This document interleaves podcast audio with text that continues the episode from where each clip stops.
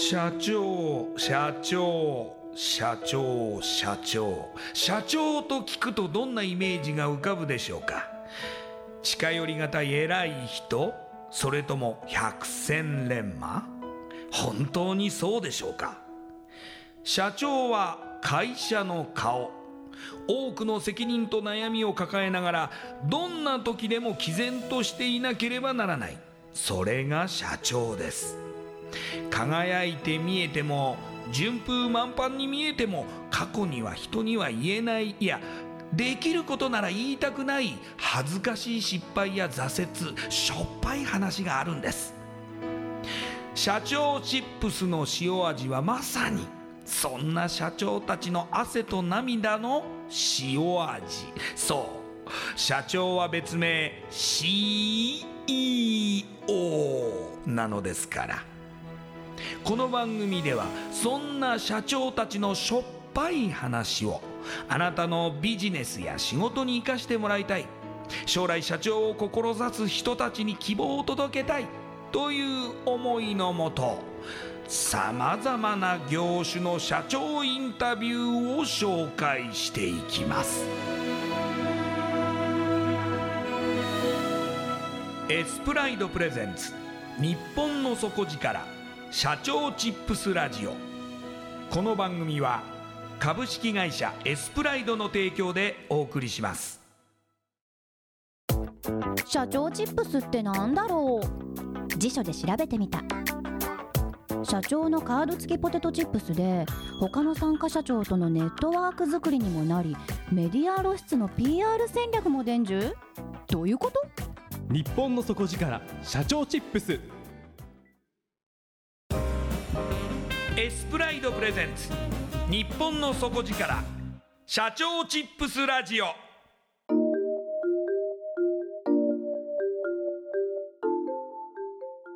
エスプライドプレゼンツ。日本の底力社長チップスラジオ。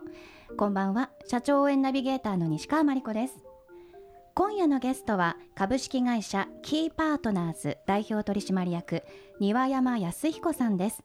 庭山社長よろしくお願いします。よろしくお願いします。ではまずはじめに私の方から庭山さんのプロフィールご紹介させてください。1986年千葉県生まれ。大学を中退後フリーターを経てオーストラリア・シドニーに留学され帰国後リクルートの代理店に2012年契約社員でご入社されます。2年目で結果が出始め全社表彰やリーダー昇格を果たしますその後2017年インディードに入社され採用支援を行っていらっしゃいましたが本質的な企業に対する支援を行いたいと思い2019年今年の3月に採用コンサルタントとして起業されます。企業理念は人と企業双方に損失となる退職をこの世の中からなくすこと。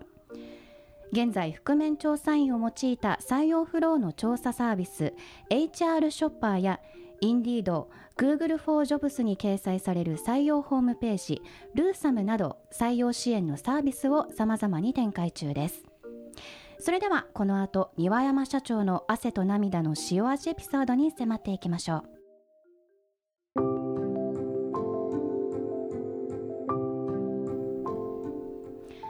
社長、はい。まずですねフリーターを経てオーストラリアに留学という、はい。まあ、結構あの思い切った決断をされましたけれども、はい。割とこの時はこう何かがしたいという目標があっての留学だったんですかね？ええーっとですねポジティブな留学の真逆ですね。真逆。はい、はい。あのですね、まあ、どういうことかというとフリーターをやっていてもともと実は大学、まあ、書いてある通り行っていたんですけど1年経たずに辞めてしまってでフリーターをしてるわけじゃないですか。はい。でそうすると同い年の同じ大学の子たちがどんどんどんどんこう1年2年3年と上がっていき4年になった頃には、まあ、ほぼ全員がですねあの就職決まってきたわけですよ。はい、い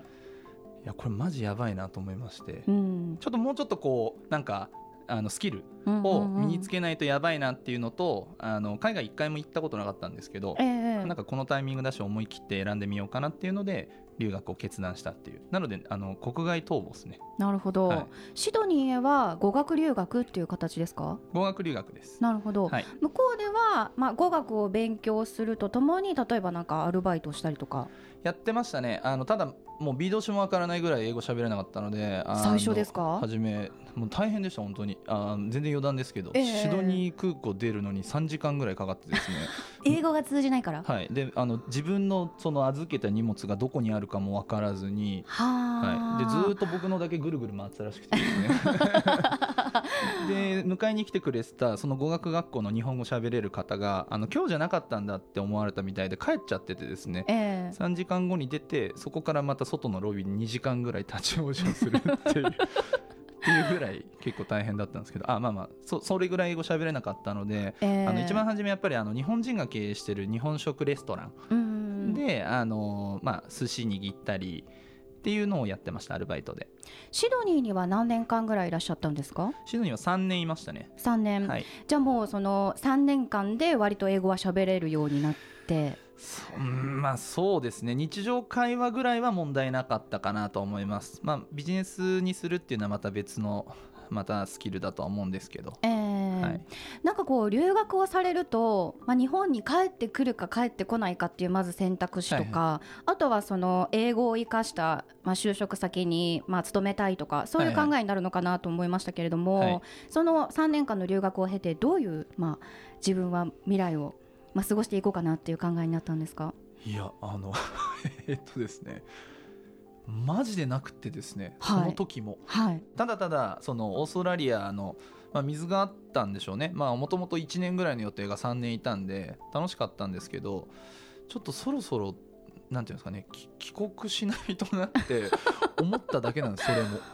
あ理由は今あの奥さんが、まあ、いる日本人でいるんですけど、ええ。あの彼女と知り合ったのがシドニーの語学留学の学校だったんですよ。えー、現地で。現地で。そうなんです。あの そうなんですよ。外国人と付き合えるっていう夢を抱いて 日本人と付き合い帰国し一結婚しました。帰国したと。まあまあそれもきっかけでありましたねあ先にあの彼女が帰国したんですけどやっぱり早く会いたいってなってで半年後にやっぱ日本で一回就職してみようっていうのも思い立ってな何かが重なるとようやく決断できるんでしょうね多分性格的に。うんうんうん。一回だけあのなんていうんですかね彼女だけじゃなくて、まあ、就職したことないからしてみようとかっていう多分この掛け算で帰ったんだと思いますじゃあ3年シドニーに留学し、まあ、帰らなきゃと思って日本に帰国されました。で一番最初に勤めたのがリクルートの代理店なんですけども、はい。なぜこの会社だったんですか？えーっとですねあの日本にどういう仕事があるのかですとか、まあ、そういったことすら本当に無知で分からなくてでたまたまあのえーっとですねまあ、エージェントにお話をいろいろ聞いてる中であのリクルートの代理店たちが集まるその就職フェアがあるよってお聞きしたんですよ。はい。でリクルートってあなんとなく聞いたことあるなと。でタウンワークって言われた時にまさにそのタウンワークを見ていろいろ仕事探してたところだったんで、あこれの営業でやれるのっていうので単純なミーハー心で、で受けに行ってはい。で受かった一社に入社したっていう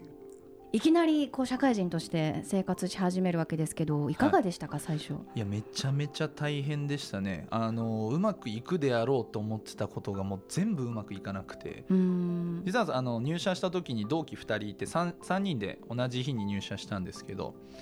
2人とも結構売れるんですよ初めから。あープレッシャーですね、はい、でどんどんどんどんやっぱ僕だけあの受注が決まらずにお客様からあのお仕事いただけないっていうのが続いてしまってええでそういう時に限ってまたあのプレッシャーに弱くて体調崩すんですよね。うんなんかもう帯状疱疹出たりとか、うん。逆流性食道炎になったりとか、でもうあの嘔吐が止まらないから胃カメラ飲んだら大量のピロリ菌がいますとか なんかもうい,、へ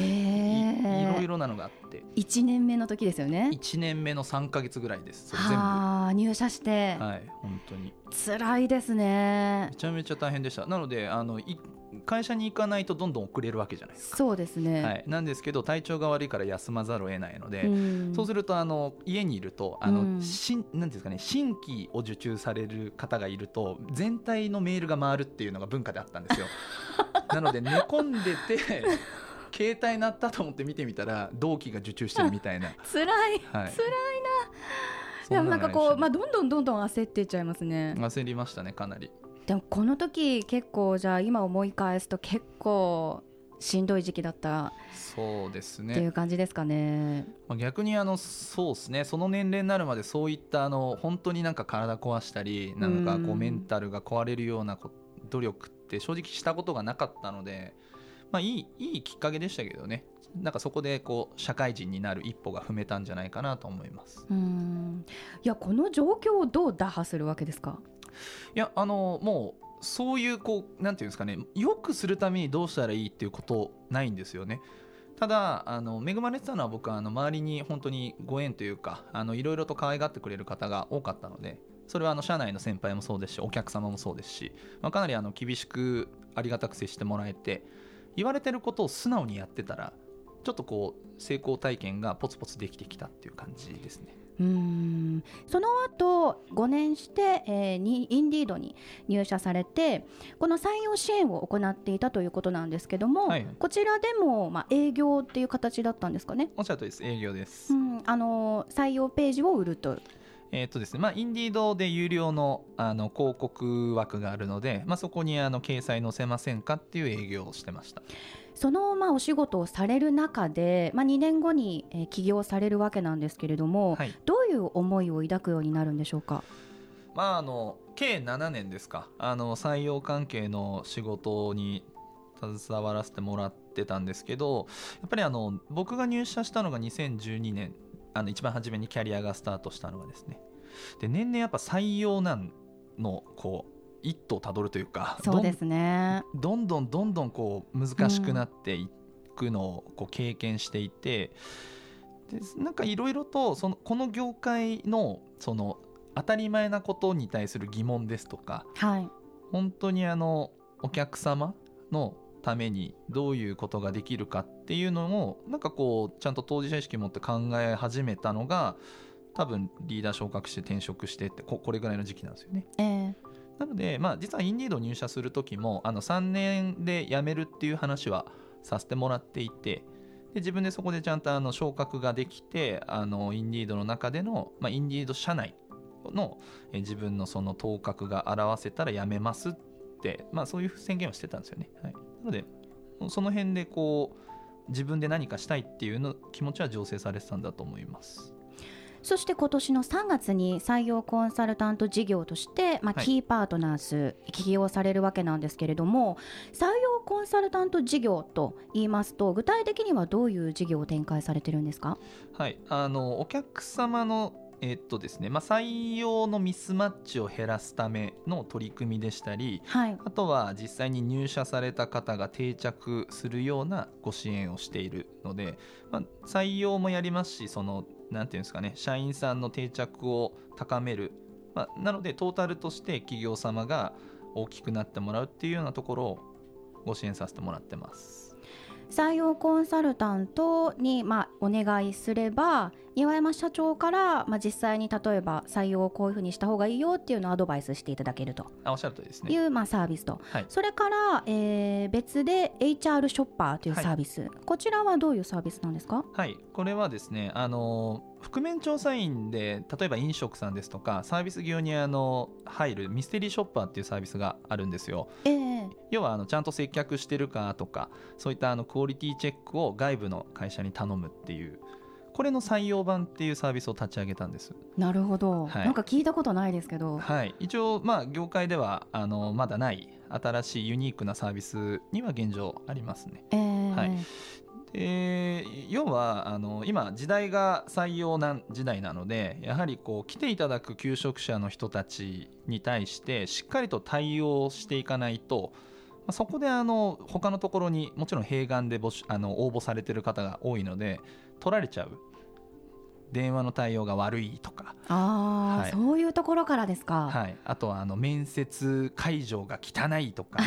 面接の時に高圧的に話されてるですとか、いろいろあの企業様によってこう、ええ。あるとは思うんですよ、はい。あのもちろん意図的にやってるとかもあるとは思うんですがとはいえやはり求職者の方は採用されるまではもしかしたら巡りめくってお客様になったりとか、うんうんうん。そういった可能性もあるのでやはりまあ2つの観点で、まあ、採用のなんですかね採用力を上げてもらうために何が課題なのかっていうのをその選考フローを見に行くサービスっていう感じですね。今おっしゃったようにそう考えるとあの求職者が企業にとっては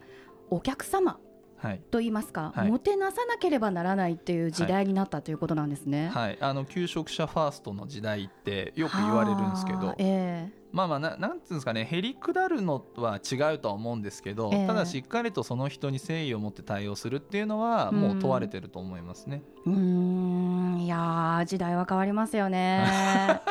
それはもうおっしゃる通りですね本えーまた、えールーサムというサービスもございますが、こちらはどういう内容ですか？当。はい。簡単に言うと採用ホームページのパッケージ商品の販売、まあ、代理店業務になります。えーはい。えーでは、まあ、えー採用ホームページを作りたいとか、はい。まあ、そういうところの企業さんに、まあ、はい。販売されるとおっしゃる通りです。いう内容ということですね。はい。まあ、本当にあの採用に関することなら何でも任せてくださいという。基本的には受けられると思います。今後これ以外の例えば事業はお考えになってらっしゃるんですか？はい、今あのもう7月に予定しているものにはなるんですがあのセブ島に複数のき、えー、と企業様とアライアンス結ばせていただいてチームビルディング研修を販売する予定です。えー、と一つの会社さんが行くというよりは何社か共同に研修に行かれるっていうイメージですか？えっとですね。い一社で行きます。ただ例えばあの一つの会社さんのあのマネージャーさんたちだけをいあの研修で行ってもらったりですとか、へー。ああとはあの新卒入社された方たちの導入研修とかまあ、いろいろと今あのラインナップはあの構成中なんですけど、まあ、こういった形でセブンに行っていただいてみんなであのチームビルディング研修を受けてもらうっていうこういうサービスです。セブ島ではいというのが、まあ、ポイントだと思うんですけど、はい何かここには理由があるんですかね？まあ、そうですねあの、まあ、セブン選んだ一番の理由はまだ物価が安いってところだとは思いますね。国内でやる金額と変わらずに海外でやれるっていうのは一個魅力なんじゃないかなと思います。ええええはい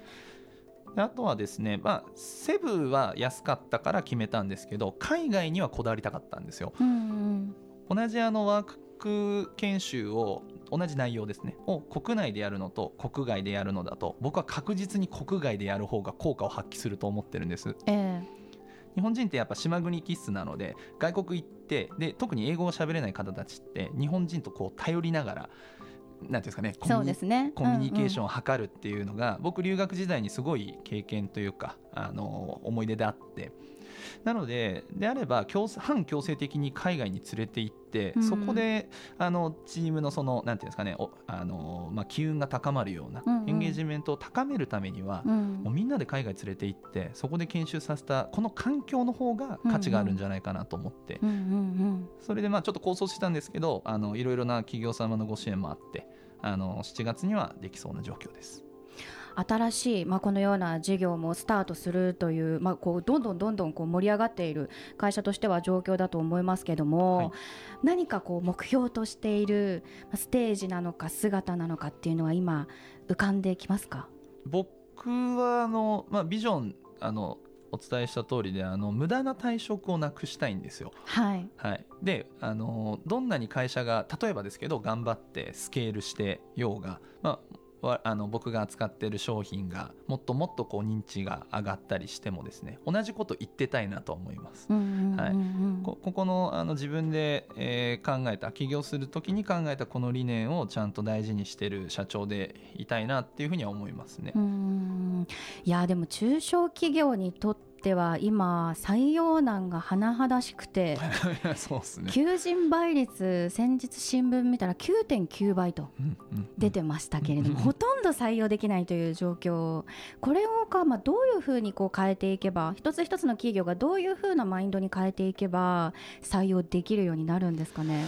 まあ今いろいろとこう情報もこう外になんていうんですかね出るというかなかなかこう企業の隠し事も難しくなってきてるじゃないですか。ですね。ガラス張りじゃないですけども、はい。やっぱり求職者もあのバカじゃないのであの事前に企業の状態ですとか口コミですとかもうもろもろチェックした上で応募っていう風になってくると思うのでやっぱり本当に常日頃のその会社の在り方ですとかあの社員に対するあの、まあ、対応の仕方、まあ、こういったものが本当に問われるんじゃないですかね。なんかうん一個何かを導入することで全部こう感性の法則で物事がよく好転していきますって多分ないっすね。うんうんこういう風になろうっていう理想像のもと毎日ちゃんとそれにあの取り組むっていうことがあらゆる観点で大事なのかなと思いますねう。ん取引先にしても求職者にしても関わるすべての人はい、取引先に対してやっぱり襟を正していかなければならないそうですね。時代と、すごい大事だと思いますけどね。うんはい。またこの社長チップスではですねあの起業したいという若い方たちはに社長、現在の社長から未来の社長へのバトンを渡していくという、うん。まああのまあ、コンセプトもあるので、はい。未来の社長たち起業したいと思っている若い方たちに向けて、うんうん。庭山社長のご経験から最後にアドバイスやメッセージをいただきたいんですがおあ願いできますか？僕はあのやりたいって思ったらとにかくチャレンジしてみたらっていうふうに思ってます。はいあのやっぱりなる前となった後だと正直景色違うんですよ。これは多分社長というか起業したことのある人にしかやっぱ分からない世界だと思うんですよね。はいであの自分が起業するって決めてからいろいろな準備をしましたけどやっぱり肩書きが代表になってからの方が会話させていただける環境ですとかえ、え。はい、あの得られる情報ですとかやっぱあの大きく変わりました。はい。うん。でそこで今僕は前なる前よりもなった今の方がよりあのその社長として成長であの毎日実感できてますし、うん。まあまあそれそうなんですけど、はい。はい、ただもし何かいろいろとこう迷ってたりするんであれば一回挑戦してみてもいいんじゃないのっていうふうには思ってます。うんはい、もし仮にだ、まあ、僕もそういうあの奥さんとその約束なんですけどあの会社がダメだったらサラリーマン戻りますって はい言ってますし、別に今仕事はまだまだありますしあのどうとでもなると思うんですよ。うんうんうん。何かこうまあ踏み出せなくて勇気が出せなくてっていう方は今の、まあ、庭山社長のお話がきっと何か背中を押してくれる一言になったのではないかと。ああとちゃんとお金貯めといた方がいいです。はい。急に現実的な話それはい。なりましたけれども、はいそれも大事。ありがとうございます。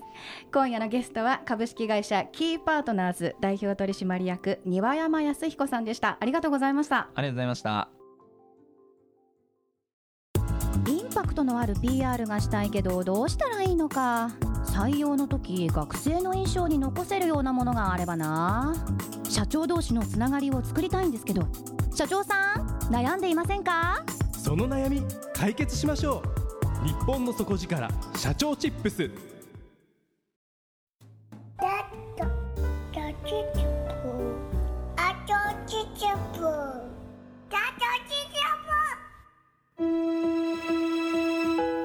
エスプライドプレゼンツ日本の底力社長チップスラジオ